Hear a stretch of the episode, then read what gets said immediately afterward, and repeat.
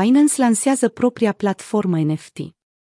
Binance, cel mai mare crypto-exchange din lume, intră în industria jetoanelor non-fungibile lansându-și propria platformă și piață pentru NFT-uri.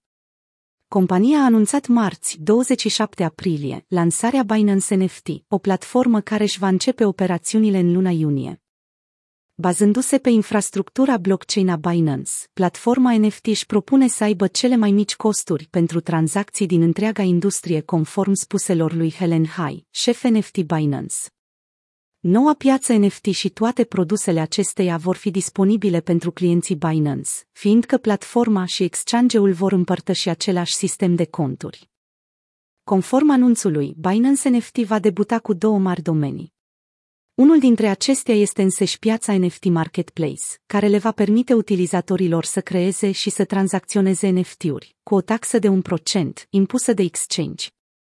A doua categorie de interes este Security and No Change Commission, țiunea evenimentelor premium, care va promova colaborări exclusiviste și colecții deosebite, din care artiștii vor primi 90% din vânzări.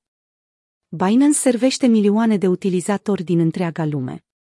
Mulți dintre ei vor putea să acceseze spațiul NFT, aflat în plină expansiune.